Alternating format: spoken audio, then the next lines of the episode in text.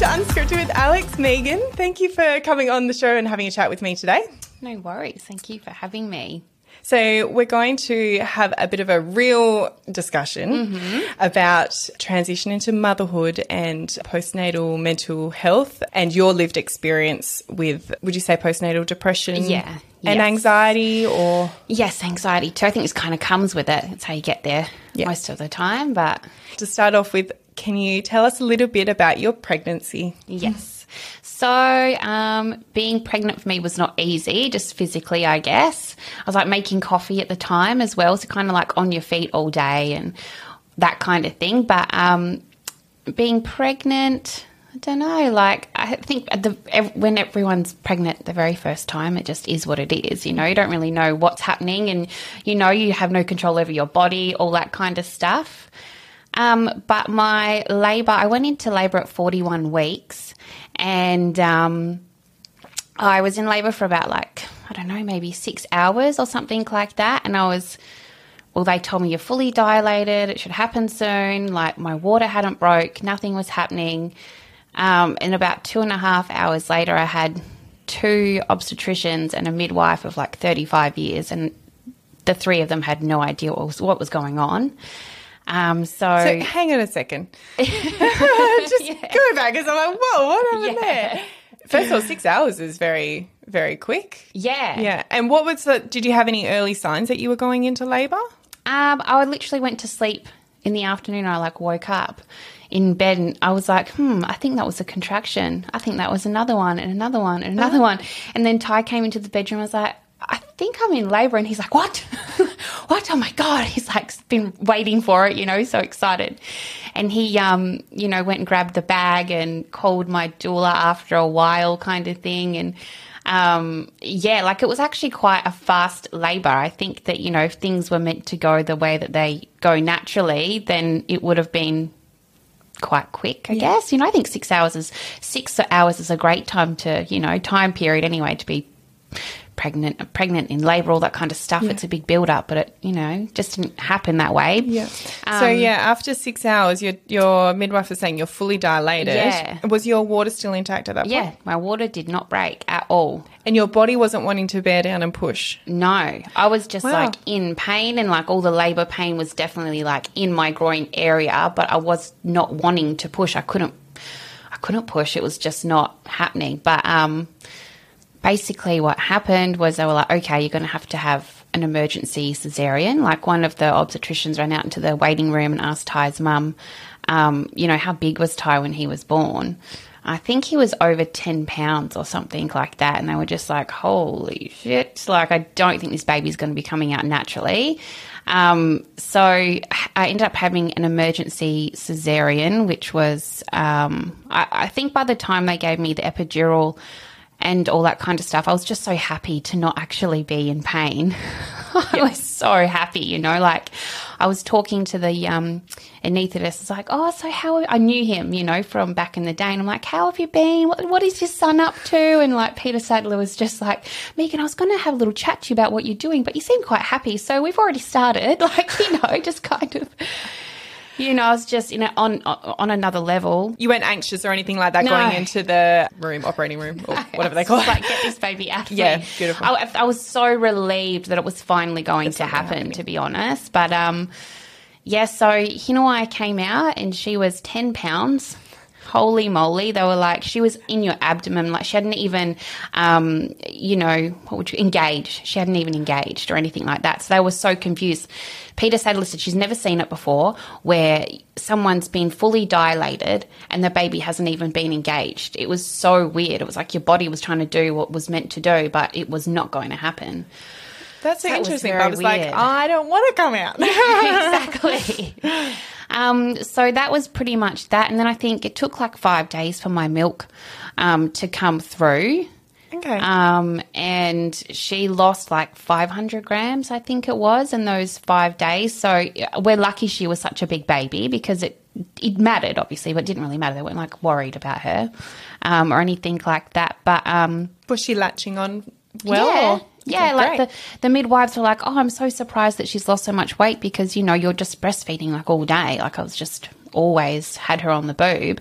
Um, but it just didn't happen. So we had to do the whole um, expressing and the finger feeding and all that kind of stuff. So kind of off to a bit of a rough start when it came to all of that. And that is a tough, tough journey. Yeah. That we did a similar thing as well, where you you've um, you're doing every few hours.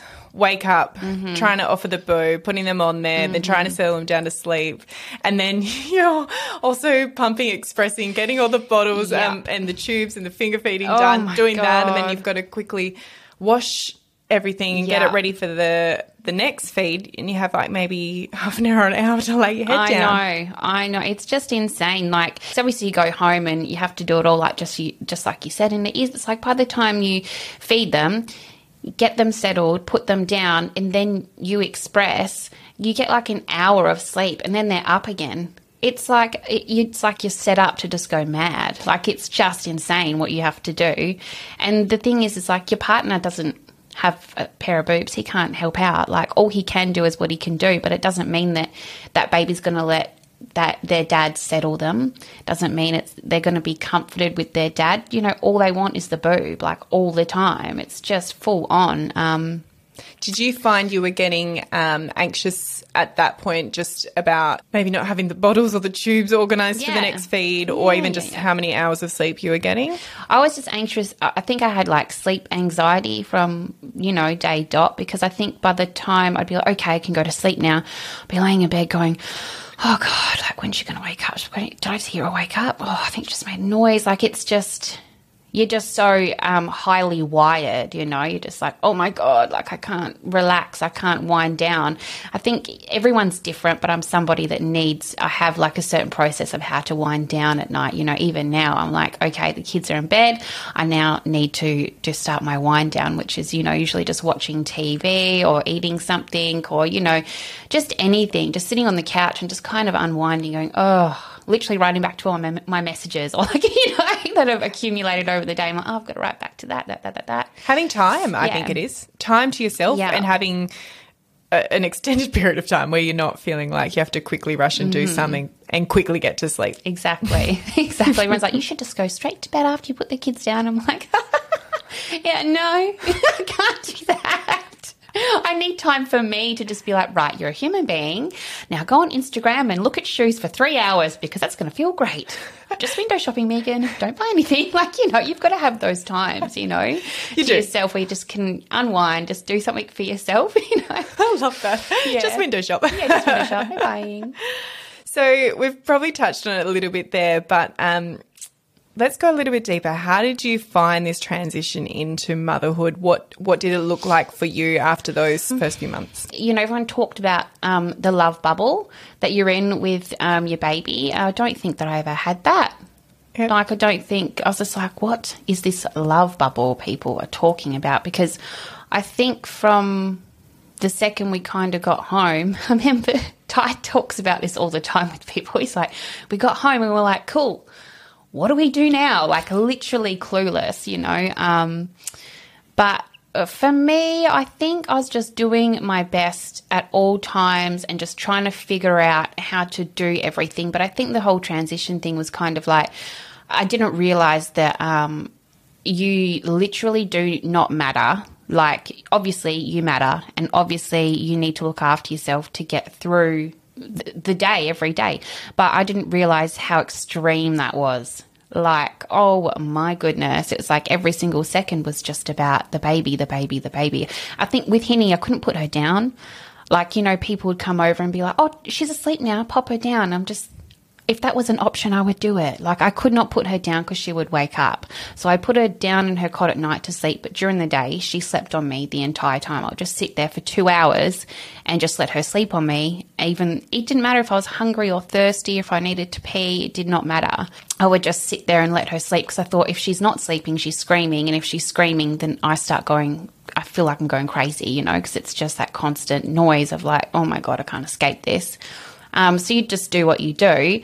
But I don't even really know how to describe it, to be honest, like transitioning into motherhood. I think it just happened, you know, and I was just like, oh, you know, that part of my life is over. Everything before that is, is gone. But, um, you know, Ty did go away after six weeks, I think. He went away for a month. Um, and I was like, go for it, babe, do it because, you know, he was trying to get his foot in the door of, um, you know, working away, doing the FIFO life. And, you know, someone offered him something and he was like, oh, how do you think you'd go? I was like, I'll be fine. I've got my mum, I've got your mum and dad. You know, you've got so much support around you, you think you'll be fine. So I was kind of like, just do it, you know, and I think that's kind of where. Um, I went from like being a mum to just being like in full survival mode, like not even knowing where the day starts or ends. And yeah. Do you find yourself constantly reaching for sugary foods? It's no secret that eating too much sugar can wreak havoc on your gut health. Not only does it feed bad gut bacteria, but it can also cause inflammation and damage to the gut lining. Vatika Co.'s Gut Health Protocol is here to help. Our simple four week reset program is designed to remove triggers and unwanted microbes, supporting you through your sugar hangover and repairing the gut. So why wait? Start feeling better today with Vatika Co.'s Gut Health Protocol. Yeah. I think we're so vulnerable in those early months. We're at uh, physically, our bodies are trying to recover. Yes. And it's probably a time that we really need to give the most attention to ourselves, but it's the time that we definitely can't. You just don't even have a second to think about yourself at all because, like you said, you're trying to just, your focus is fully on the baby. And when you are at those most vulnerable moments of your life, sometimes there's only, it might only be your partner that you feel like you can be your complete self to. Yeah. Because obviously you do feel comfortable Yeah. with your, your mum, um, most likely, or not Yeah. everyone, but you maybe you're not comfortable enough to be your absolute self that you are around your partner. Yeah, exactly. I think that as time's gone on, me and Ty have become more and more comfortable being vulnerable with each other. But even after having Hinny, even if I was feeling all of these things, I didn't really want to talk to him about it or tell him because I didn't want him to be worried. I didn't him didn't want him to um, go, oh, she's not okay. Uh, also, you've been independent your entire life, so you don't want to be sitting there going, oh, I'm not coping. You know, this is happening and that's happening. I don't know what I'm doing. Like it's just one of those situations where you're just trying to figure it all out.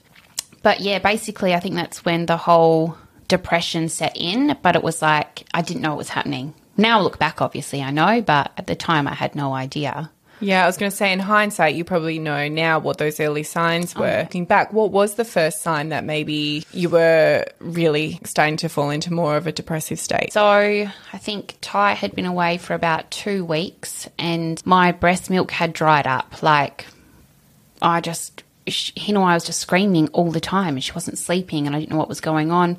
Um, and I guess I just realized, like, oh my God, like my milk's dried up. Um, obviously, you can tell because you can feel that your boobs aren't producing milk. Um, so basically, I was like, oh crap, like, what do I do? Yeah, you just assume, okay, it's just going to be there forever and blah, blah, blah. I think it was a Saturday morning and I got a text message from my mum and she was like, I had like a family friend event that I was meant to go to. Um, you know, are you coming? You know, everyone's kind of waiting to see you and meet the baby. And I was sitting there and I was like in my robe with my boobs out trying to figure out what to do. And I just had like a slap in the face of reality. And I was like, oh my God, when's the last time I showered? You know? And I hadn't showered in like eight days. I had just been, I don't even know what happened. I just, I hadn't showered in so long and there was just like dishes everywhere and mess everywhere. And I was just thinking, now I've disappointed, you know, my family. And I just realized, like, holy shit, like, I'm not okay. But at the same time, I was like, I'm fine. I don't need any help. I'm fine. It's all good. I'm totally fine. I wrote back, you know, um, Hinawai's not sleeping. She's not feeding. I need to go to Coles. I need to get formula and you know did the whole bullshit thing where I was like, oh, oh, you know, I'm really sorry. I totally forgot that it was this day, which you know, in a sense, was kind of true because I didn't know what was going on in my life or what day it was. But at the same time, it's like I knew that that was happening that day, but I was just trying to pretend that I was all right and I had like you know, other stuff going on, which I did too. It's just such a weird place to be because you're like, oh my God, no one else even matters right now. But at the same time, like, you know, I'm vulnerable enough to kind of say, hey, like this is happening, but not ask for help.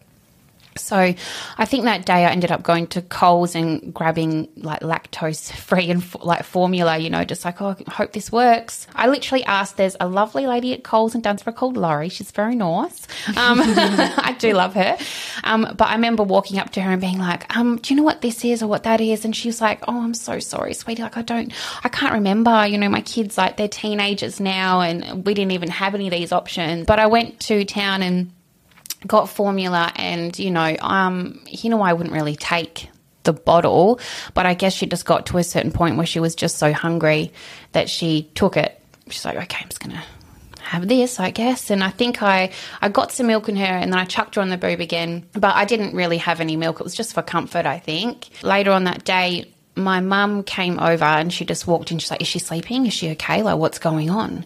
And we ended up just having like um, a big argument about everything, but I basically just handed her Hinawai and I was like, I'm going to go have a shower, you know? And I went and had a shower and I think I was in the shower just kind of having a little cry and I think I just had my I just remember having like my my head in my hands and just being like what the you know, like what is happening? It was like a, just a mess on a mess on a mess on a mess and a mess. It was just, I was just so, I just didn't even, there was nothing in my life that was straight. You know, um, if you've got like um, a clean lounge room and a clean kitchen, you can get through the day. It was like there was nothing in my house that was okay. I wasn't okay. My baby wasn't okay. And then that one person that, you know, is kind of there for you, you're having an argument with, and it's just a mess, you know? Um, but I came out and I said to her, you know, I'm really sorry. I'm trying to do the best that I can do. And she just said, don't even apologize, you know, like um, I shouldn't have even gotten upset with you basically about this whole thing. I think we both just realized that we were arguing about stuff that doesn't matter. And obviously, she saw the state of my house and knew that like I wasn't okay. Your partner has now come back and you've yes. got a trip to go up to Ningaloo. How did that go with a four month old?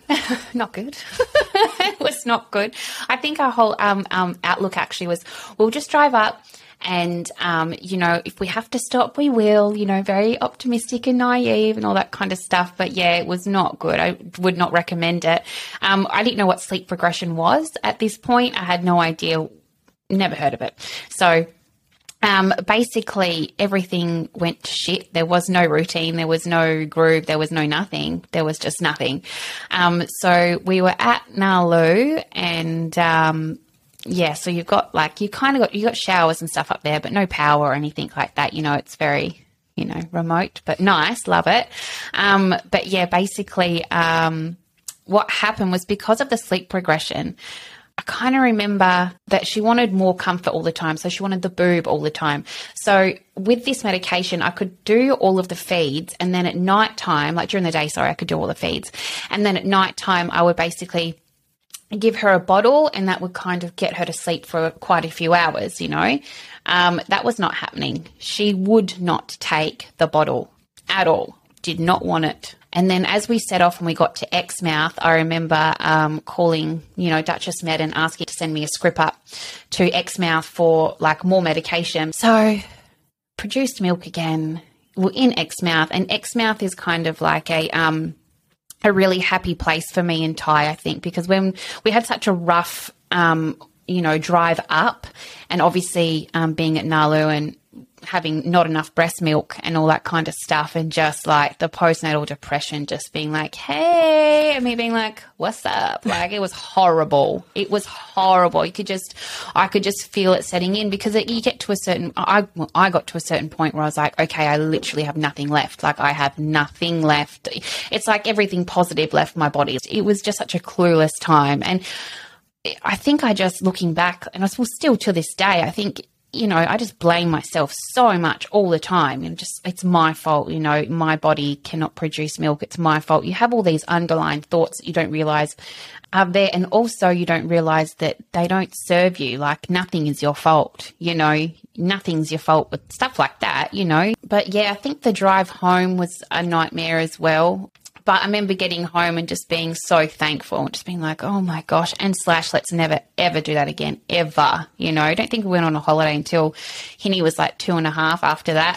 you know, it's just so gnarly, far yeah. out. Traveling with a baby is definitely a different um, level of stress. We did a trip um, over to Adelaide as well when our Bubs was I think six or seven months old. And Did you fly or did you drive? yeah, no, we flew. Yeah. But and he was good, but it was still the whole time I was so stressed about it 'cause I was like, oh, don't don't cry like being oh, one of those loud know, babies. I The whole know. thing it was constant stress. It's not like going and enjoying yourself. I know. But once you got home, I know that you have, when we spoke about this earlier, you had described to me um, this difference between when your partner was home, you were a certain way, and when he left, you described it as going into back into Yes. your your hole or your cave. Yes. Can you describe for us a little bit about um, what your what was happening with your thoughts around this time? Um, so let's just say, because basically, like, um, by the time I got help, you know, Hinny was a certain age, like two and two and a two and a bit. I think she was about two.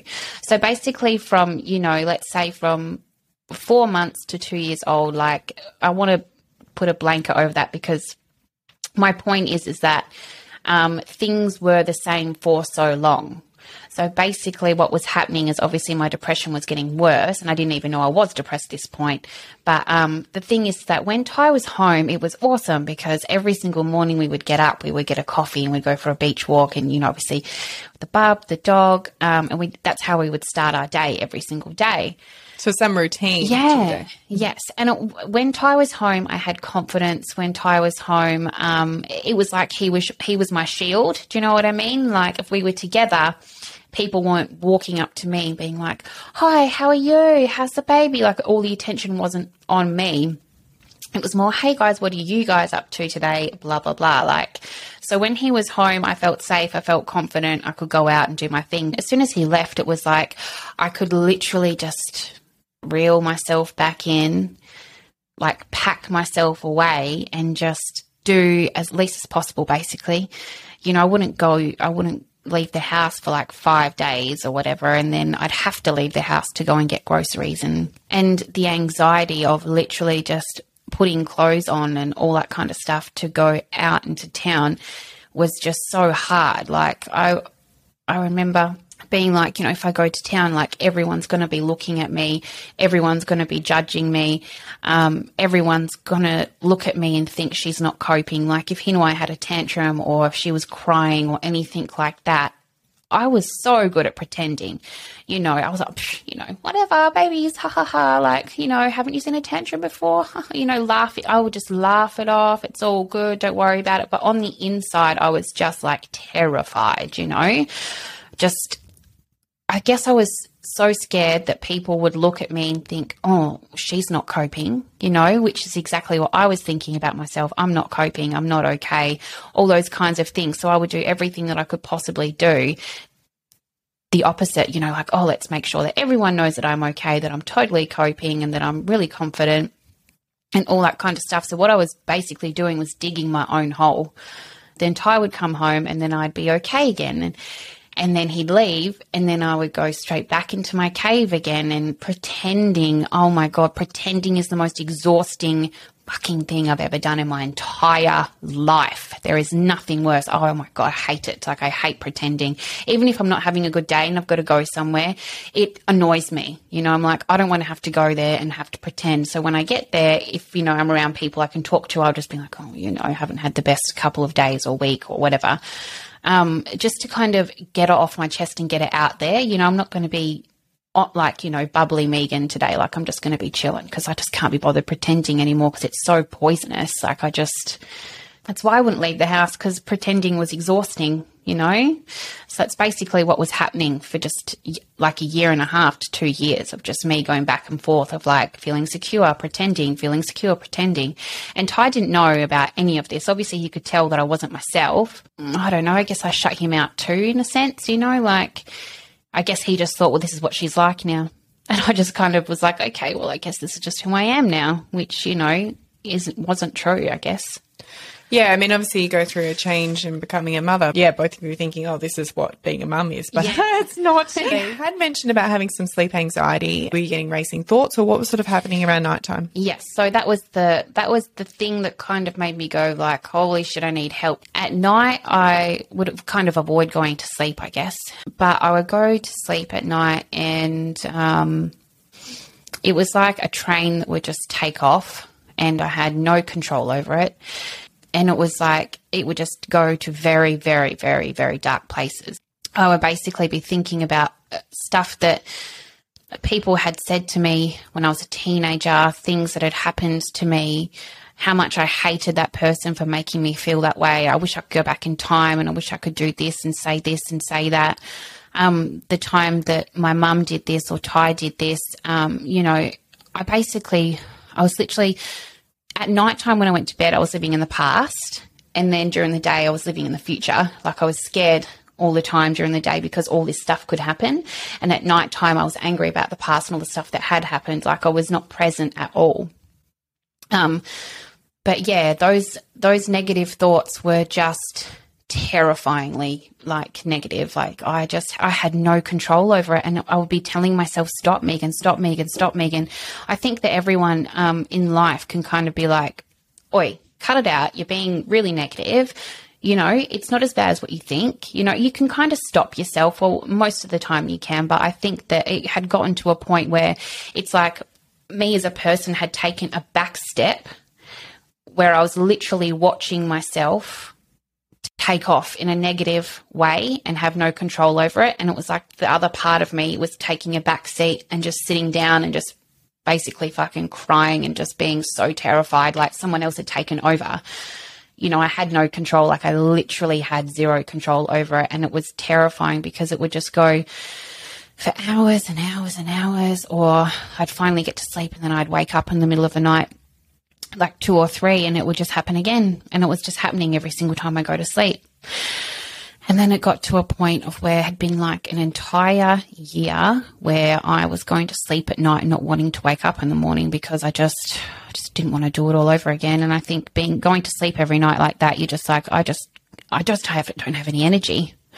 I don't have the energy to pretend. I don't have the energy um, to live my life like this anymore and I don't want to go to sleep every single night hating everything and everybody. Like what what is wrong with me? I just got to a place where I think like I was a little bit psychotic or something. You know it was not normal. It was bad. Yeah it doesn't sound very nice at no. all. when when was the point that you thought that was I need help I think that was just after Henny turned 2 Ty'd come home from work um and I said to him, like, you know, I think that I have postnatal depression. But I felt really stupid because, you know, when you think of postnatal depression, you think of it being something that um, someone goes through after their baby's born and it's, you know, linked to baby blues or something like that. So it was really hard. It was like, how am I going to basically convince people that I have postnatal depression with a two, a two year old? That sounds ridiculous. And what do you mean you've postnatal depression? I'm telling myself all this stuff because, you know, how could you've been telling everybody that you've been okay and that, you know, you've been pretending for so long. How are people even going to believe you? So I told Ty and he kind of was like, you know, the first thing he asked me was like, what, what's so depressing, you know, like about your life? Like what makes you feel that way? But the thing is that there's nothing depressing about my life. It, I was already that ship had literally sailed like a long, long time ago, and I didn't even know it had left. Do you know what I mean? I was like, oh, I don't know how to answer that question. Um, he didn't know what to say, he didn't know what to do.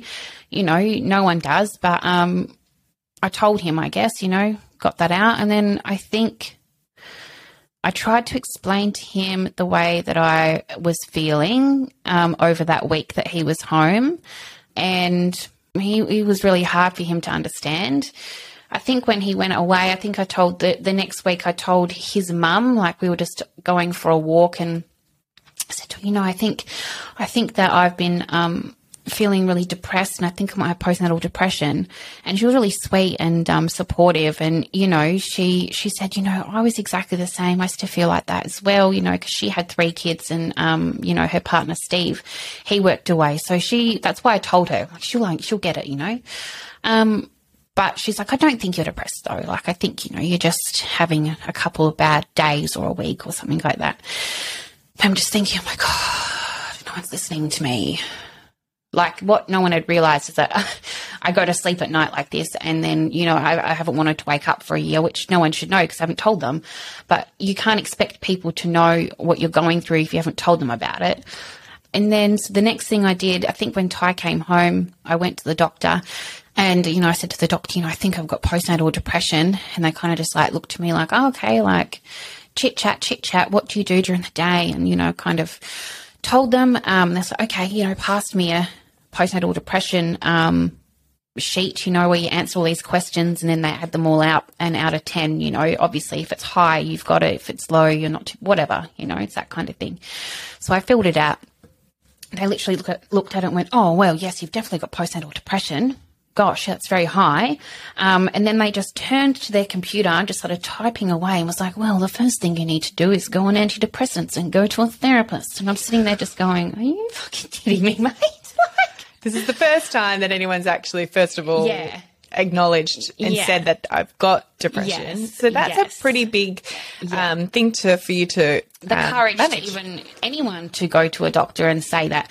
I think you know, you people who don't know don't know me or people who do know me, like I am a sensitive, emotional person. You know, like um, I care about people and all that kind of stuff. So for someone to just be so cold and so methodical with me and just be like da, da, da, da, da, like that is not good for me when I'm vulnerable. You know, and, and all the like courage it took to do that, I just instantly shut down again. I was like, this is fucked. You know, like I cannot believe someone just shoved a piece of paper in front of me, did this, which is great. They're doing, they're doing their job, you know, regards to them, and they probably deal with it all the time or whatever. But it just was not right for me. Well, and also, it's the first time you've ever dealt with it. exactly. So they might have dealt with it a lot of times. Yes. You've never have. So there needs to be a place of explaining what this Yes. means and what options are available. Exactly, And, and just listening for a little bit, maybe. So um, when she said, um, you know, um, antidepressants, I was like, oh, I don't want to go on those. And she's like, well, if you're not going to go on those, then you've got to do, you know, X, Y, Z. Which, yep, I do need to do all those things. But um, basically, I went to one therapy session and um, it was too much all at once. I think that I'd kind of started to poke my head out of the hole of like, you know, help. Um, and going to therapy was not good for me. Just it was just too much you know. I think by the time you get to you get to 30 or whatever you've been through a bit you know. And it's like when you go to a therapist they're like why are you here? Where do you want to start? You know it's kind of one of those things. And um, she was great you know. She was a lovely lady and um, she definitely opened my eyes up to a few things but i didn't go back because it just wasn't it was too much for me um, at the time but then the miracle happened. I call her the miracle. Um, Miranda Yates was a friend of mine from back in the day. You know, we used to hang out and, you know, on a Sunday or whatever with all of our mates. And she's just a, a gorgeous person. But um, she's an acupuncturist in Dunsborough. And a friend of mine years ago actually told me that they went to her and they just like cried. And I was like, really? Oh, yeah, she hit me in a couple points, hey, and I just released all this emotion. And I was like, what the hell? I didn't know acupuncture could do that. So after I've been all through through all this stuff so far, I'm kind of like, okay, well, I'll just try it. At least I know her, you know, kind of sort of like at least I know her, have a little chat to her. Um, so I went to her and um, I told her everything, and she's known me in the past as well, so she she could see when I walked in that like she didn't know this person, you know, this version of me. So um, I sat down and I told her everything, and it was like the very first time that anybody had actually heard me, acknowledged me, and like took me seriously, like actually took me seriously. Um, and it was just amazing. It was just so good to just have someone who was there for me, but also educated as well. So basically, she laid me down on the acupuncture table and she, first of all, she was like, Oh my God, like your gut is really inflamed and your pulse is very slow. Like your, your energy levels are not good. You know, um, then she asked me about my cycle, about my period. I didn't actually have a period for 10 months after um, Henny was born. So, you know, you, you have your bleed afterwards. And then for 10 months after that, I didn't have my period. So, like, that's not good. you know, that's never, never a good thing. Um, so we chatted about that. And then she basically helped me big time. You know, she's like, I'm gonna, I'm gonna do a hormone um, balance on you. You know, I'm gonna try and get everything going, get your energy levels up, and you need to be on like a keto diet. Like for three months because your gut is so inflamed. And the thing is, is that I wasn't eating a lot of bad food, but I, I guess when you're a mum, you just kind of eat when you can. but gotten to the point where I guess you would say I just I was just comfort eating and all that kind of stuff, and you know I was having drinks every now and then and stuff, but not like getting you know recklessly drunk. But obviously alcohol is like you know it's an inflammatory, you know, so there's all that kind of stuff happening. Um, so Did you find doing because keto is not an easy No. um, diet to follow? no. It's With not. everything that you're already trying to just survive, do you, did you find that easy or hard to do the keto? I found it interesting because I think I'd always, I think I was like, I'd eat fish and chicken, but not really red meat. Like I wasn't really a, a red meat person. Um, and, you know, I love me some bread and some oats. Porridge was life. So that wasn't good for me. Um, but I basically, I was just at a point where I was like, okay, first of all, someone's listened to me and I'm getting help. That's, you know, if she tell, told me that I needed to do something, I was just at that point in my life where I needed to do it and I wanted to do it. I, I couldn't live like this anymore. Like I was literally at breaking point. I was like, I need to do something and I'm going to do it and it's going to be epic. Like I'm going to, you know, sort my shit out basically. Um, so doing keto for me, I think after like two weeks, oh my God, like I had energy again, which I hadn't had for years. And probably even before I was pregnant, I think, you know, um, it was just amazing. I was like, oh my God, I have energy. Um, on top of that, I, you know, I guess you, I would start to, I wasn't like losing weight, but I wasn't so inflamed anymore, wasn't so bloated anymore. I felt lighter on my feet, all those kinds of things. And I just started feeling more human again. And if I did feel emotional or anything like that, um, I was able to deal with it better because it was kind of like the light was switched back on. Like, yo, like you're not feeling very good. You're feeling really emotional. Um, validate that. Don't just sit here and go, oh, I'm emotional. I feel like crap. Rah, rah. Like validate it. Why do you feel like this? You know? So I would be like, okay, what have I been through? What's been happening? Where before it was just like, this is who you are. It's not going to change you know, those kinds of negative things where now I was turning it back and being like, okay, you're down because this has happened, this has happened, blah, blah, blah, blah, blah. You're okay. You're allowed to feel like that. You know, I was actually validating my, my feelings for once and not just kind of blaming myself or just being like, oh, she be right, mate, you'll get through it. That's not going to work anymore, you know? And so, had she done the acupuncture? How did you feel with that? Because I know Oh. this can be such an amazing treatment for so many people. So I actually went to her yesterday and we're having a laugh about the very first time that I actually went to her. I couldn't feel a thing. Okay. Like she was putting needles all in my legs, my arms and on my stomach and one in like my forehead. I couldn't feel anything. Not one of them. That's how numb. numb. I was numb. Like this is what I'm saying. When she was like, you got to do this, this, this, I was like, I'll do anything to feel anything again. Like it was not good.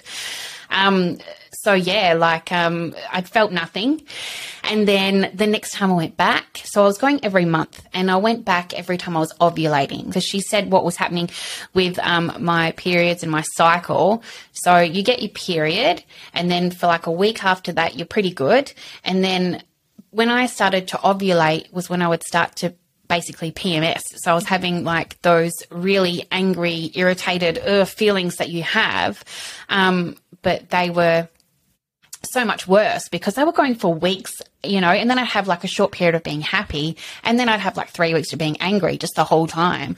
So going to her, she was regulating my hormones. And on top of that, oh my God, did not know this at till I was like bloody what, 30 or something like that. Um, um, healthy gut, healthy mind. Hello, everybody. You need to know that. Yes. Like healthy gut, healthy mind. Why are we not taught that in hospital when you leave? Like, hello, we need to be told these things. Like, it's so important.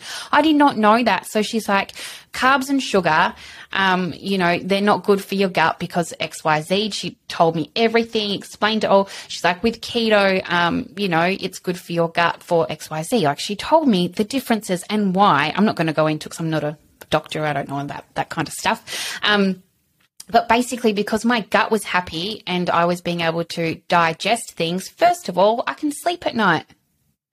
Second of all, healthy mind, like my mental health, like I was clear, I could think, I could, you know, process my emotions properly like a normal human being instead of just being a mess. It was just amazing, like the differences that um, it made on my life. But she was she was my person. Like she was that one person that listened to me, took me seriously, and helped me. And everyone can find a person. It's just about finding the right person, and the right person might be a friend or a mother-in-law or your partner or a doctor. It could be anybody. You know, it's just you've just got to reach out and actually find that person for you. And once you find that person, there you can be open and honest with them all the time. I actually went to, like I said, I saw Miranda yesterday yesterday, and I just told her what had been going down for the last month. She just listens, and she's like the first person that uh, doesn't I don't feel rushed with. You know, I've been to a lot of people in the past, even like um, you know, physios or osteos or anything like that, and you'll be chatting to them about more your physical health.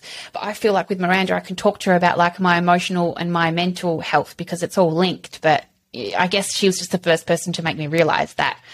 Well, that's yeah, exactly the thing of looking at and, and why practitioners like Miranda are so amazing because it's looking at the system as a whole. Yeah. And we do hold emotions in our body yes. physically. So um, it's very common, and I'm sure a lot of osteos and physios and that do see this yeah. when you put, um, you know, a needle or push a point that yeah. it can release so yes, much tension and emotion. And the gut 100% does link with the mind. It's a two way communication system that's going on. We have bugs in our tummy that can send signals to the brain to produce certain hormones to feel a certain exactly. way. Exactly. But I think the tricky thing is when you first have your baby and you're having lots of nights where you're not sleeping, mm-hmm. and that can last for a long time, um, you generally crave quick Yes. Easy sugars yes. um, and carbs. Yes. So there is a period of time where having carbs, healthy carbs, mm-hmm. are good for you. Yeah.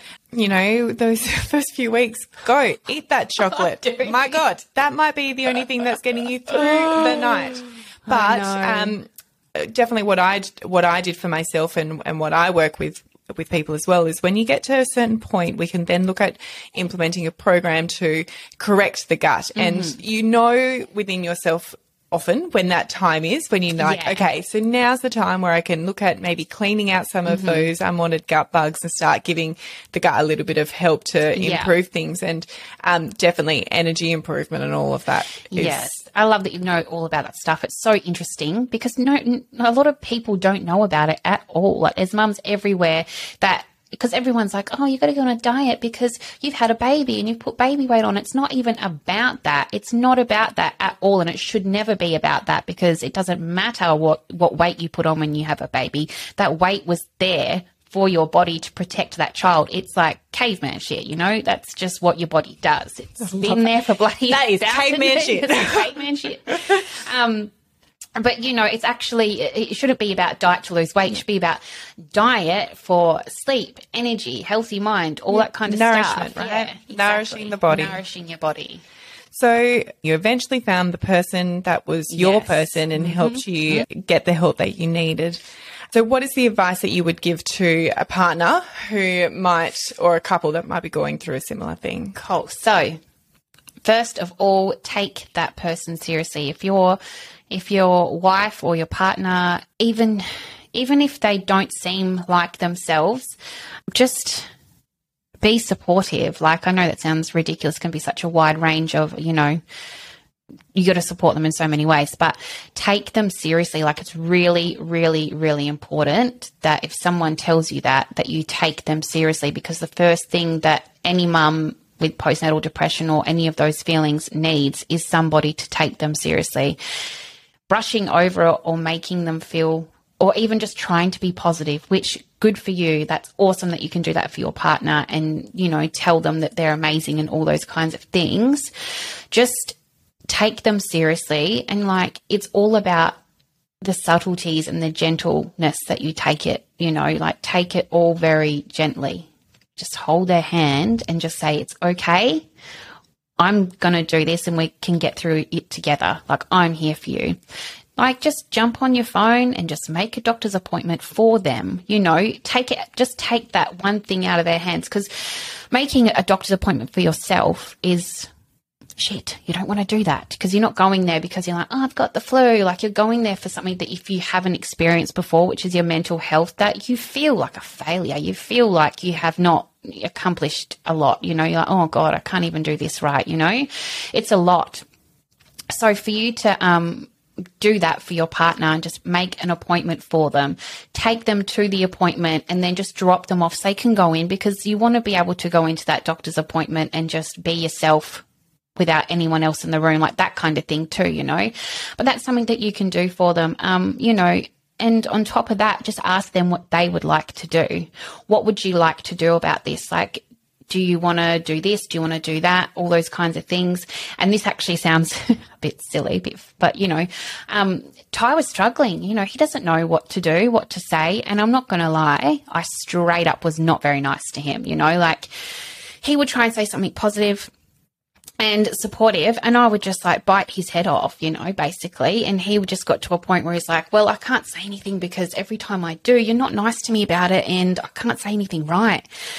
It's not their fault. Um, but I basically just Googled like what to do when your partner has depression. And it was literally like 10 things that you can do and say for your partner and I just sent it to him. It was just a link, you know, just can you please just read this? And he just read it and it just kind of gave him like a tiny little bit of insight about like what I was going through and what he could do. Um, you just want to be able to understand your partner. So maybe Google like what should you do when your partner has postnatal depression? What are the things that you could do? Um, and then that way you might be able to wrap your head around it and realize that you know, it is a mental, it is mental health, but it's also like, you know, hormonal and all those kinds of things as well. So there's a lot of amazing information on out there and some really great platforms. We've, mm. as you know, we've spoken to um, a couple of ladies from Radiance in the Southwest, which yes. is an amazing group. Yes. Um, and they have lots of links to all other um, websites and platforms if you want to consume more information. Yep. So Cope and PANDA, and we can add all of those links onto the yes. website. But there is plenty of stuff out there um, for partners yes. to be able to just get a couple of things in their tool bag to yeah. be able to yeah help out. I um actually went to my first Radiance um, support group last week. Yes, I yeah. forgot you were doing that. And how did it go? Um, it was awesome. It was so awesome. Um, it's just it was uh, basically like I think that when you're a mum as well, for all mums who are out there, um, sometimes when you get overwhelmed and emotional and you cry, even if it's with your partner, you feel silly sometimes. You know, you're kind of like, oh, this is awkward and embarrassing, and you know, like you have all these emotions attached to it. Best thing ever is being in a room full of women who are who know exactly what you're going through, have been there. And it was like the first time that I cried where I didn't feel stupid. I didn't feel embarrassed. I didn't feel anything like that. I just felt completely comfortable to just have a cry and have a bit of a whinge and, you know, like basically say, I basically, I went there because I, I you know, I think it doesn't matter if you've been through postnatal depression with your first or with your second or whatever. My point is, is that I've had another baby. She's nearly 11 months, just like 10 and a half months now. And these um, feelings come up, you know, every now and then. And um, I basically realized that, like, you can tell your friend, you can tell your partner about how you're feeling, but they're not going to fix it for you. Um, and um, they're not going to understand if they haven't been through it. So going to a support group where people have been through it and they've come out the other side, like CJ, who's amazing. Um, I just contacted her and I said, "Do you mind if I maybe I come next week?" And she was like, "Oh my god, love to," you know.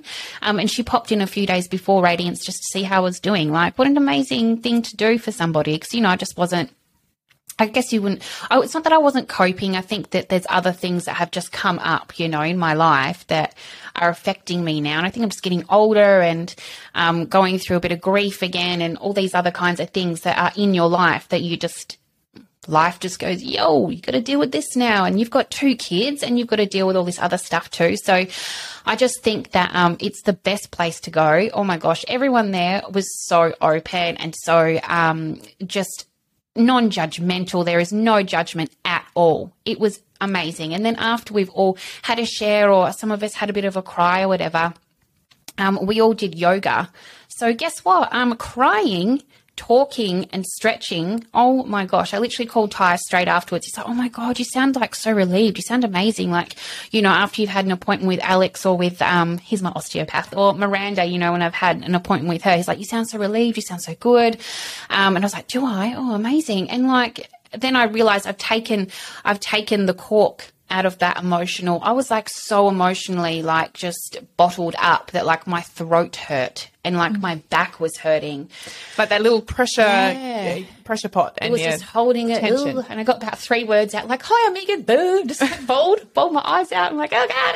And like, you know, the tissues and the cuddles and the back pats. You know, they're just so sweet and so, so comforting. Um, It's a release. it was a release. It was amazing. I'm, I was, I'm surprised there's not like 40 women in that room, to be honest. Like, you know, it's just, it was so amazing. Um, when you're all mothers and you've all had babies and you're there for a specific reason. And I think that's why Radiance is so good because everyone's there for a specific reason. You know, you can't go for a walk with your girlfriends and just be chit chatting about, you know, whatever. And then just be like, so, um, I'm, I'm a bit fucked up at the moment. Um, not doing too well. Sorry to interrupt your conversation about, you know, just, you know, chit chat stuff. Sometimes I just think, oh, I can't do this. I've got to talk to somebody that knows. And that's what Radiance is there for. And I'm going tomorrow. It's bloody awesome. I love it. It's good. Oh, Now, I want to quickly talk about your podcast that you've got coming out. You are Yes. creating your own show. Can you Yeah. tell us a little bit about your vision and your mission with it? Um, so it's called Real Mama because you know I, I wanted to call it Real Talk, but you Google that, it's about 270 plus podcasts called Real Talk.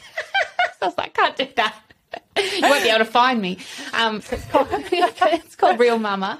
But basically, I just want to have conversations with people about their experiences with their births or how they got pregnant or just being a mum. I'd love to have you over, you know, um, have some bubbles with you, just have a chit chat about being a mum. Do you know what I mean? Like, Yeah. why not? Have a laugh about it. You know, um, have a laugh, talk about the serious stuff too, all that kind of stuff. But I just want it to be a place where people can have like real talk about being a parent and being a partner. Like after, before you have kids, it's like you've got each other and like, you know, he's your king, you know, you're his queen. You guys look after each other and all that kind of stuff. And also everything's usually 50 50. And then when you have a kid, it's like they just, out to the side they go and it's just kids kids kids so i want to have um you know chats with people about all of that stuff. And i want to normalize it all. I want to normalize the fact that um you know postnatal depression it's normal to actually go through hormone changes and have all of these thoughts and all those feelings. But what's not normal is having to deal with it by yourself you know? Um it'd be really cool to eventually one day have you know someone come down and sit down with you and your partner in hospital and talk to your partner and you about certain signs in depression um, and what to look out for and what to do about it and what to say and all those kinds of things um, and you know i feel like when i left hospital with hinny all those like five years ago it was like here's some pamphlets and a sticker to put on your fridge, parenting helpline. And they're actually awesome. I called them a few times. So it was more like, so how many drinks can I have? You know, when I'm breastfeeding.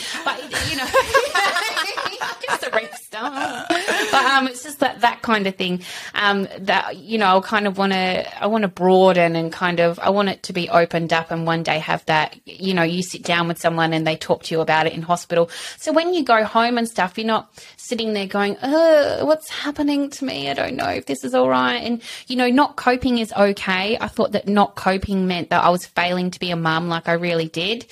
Um, not coping is fine. Not, not coping is okay.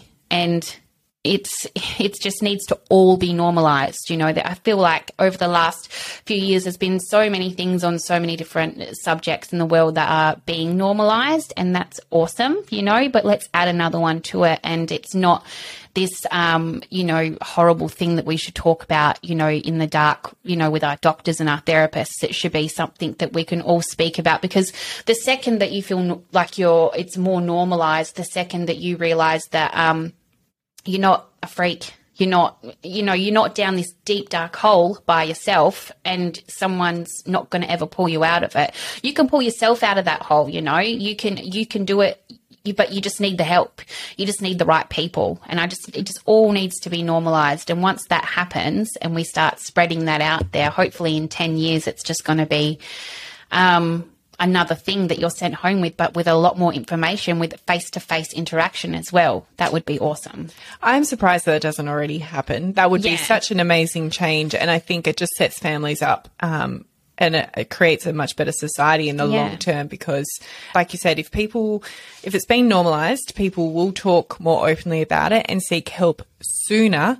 And then it's easier to maybe recover or if you're if you're getting help at the earlier points it's much easier than if you wait until you're down down Yeah. and no one should no one should go down No, have to go down to that dark dark dark dark place Exactly. it's not a nice place Even um, you know, Sarah Bruce who does Sleep by Sarah, amazing. Um, hello. Like imagine if you were in hospital and the postnatal depression person comes and then Sarah walks in and she's like, Hey guys, she's amazing at what she does. But people just need to know about this. okay and so where can people find you and the podcast what are your socials So I am at the moment. I'm just on Instagram. I've got about four posts, killing it. Um, but um, basically, all my equipment and stuff has just rocked up in like the last two weeks. Um, so hopefully, I'll get it all set up and everything. But I'm just on Instagram as Real Mama, and um, you can DM me or anything. You know, if you've got any questions or anything like that. I will also be putting up some icons on my Instagram page. Um, for Radiance, for you know, Sleep by Sarah, and all those other kinds of things. I would love to put one up for you as well, if you don't mind. yeah. Just so that people can click on them and find those links where, like, they can, like, I don't know, click on it and learn about Radiance, or you know, um, your interview with Anne was amazing as well. Stuff like that, so that um, they can learn, they can not feel alone, they can realize, oh, I've got somewhere to go, I've got some people that can help me, all those kinds of things. So that's where I'm at at the moment, but um, hopefully, I will, you know, grow. That is that grow is great. You, I think you're doing an amazing thing. Yeah, I'm very excited to see where this Oh, goes. Um, and the more places that people can find this sort of help, the better. So, Yes. and I'm sure you're going to do very, very well. Thank you for talking with us and being so Oh, open about okay. your experience. Yeah, thank Um, you so much for having me. Honestly, it's been an honour to be able to come here and share my story. So thank you so much for that.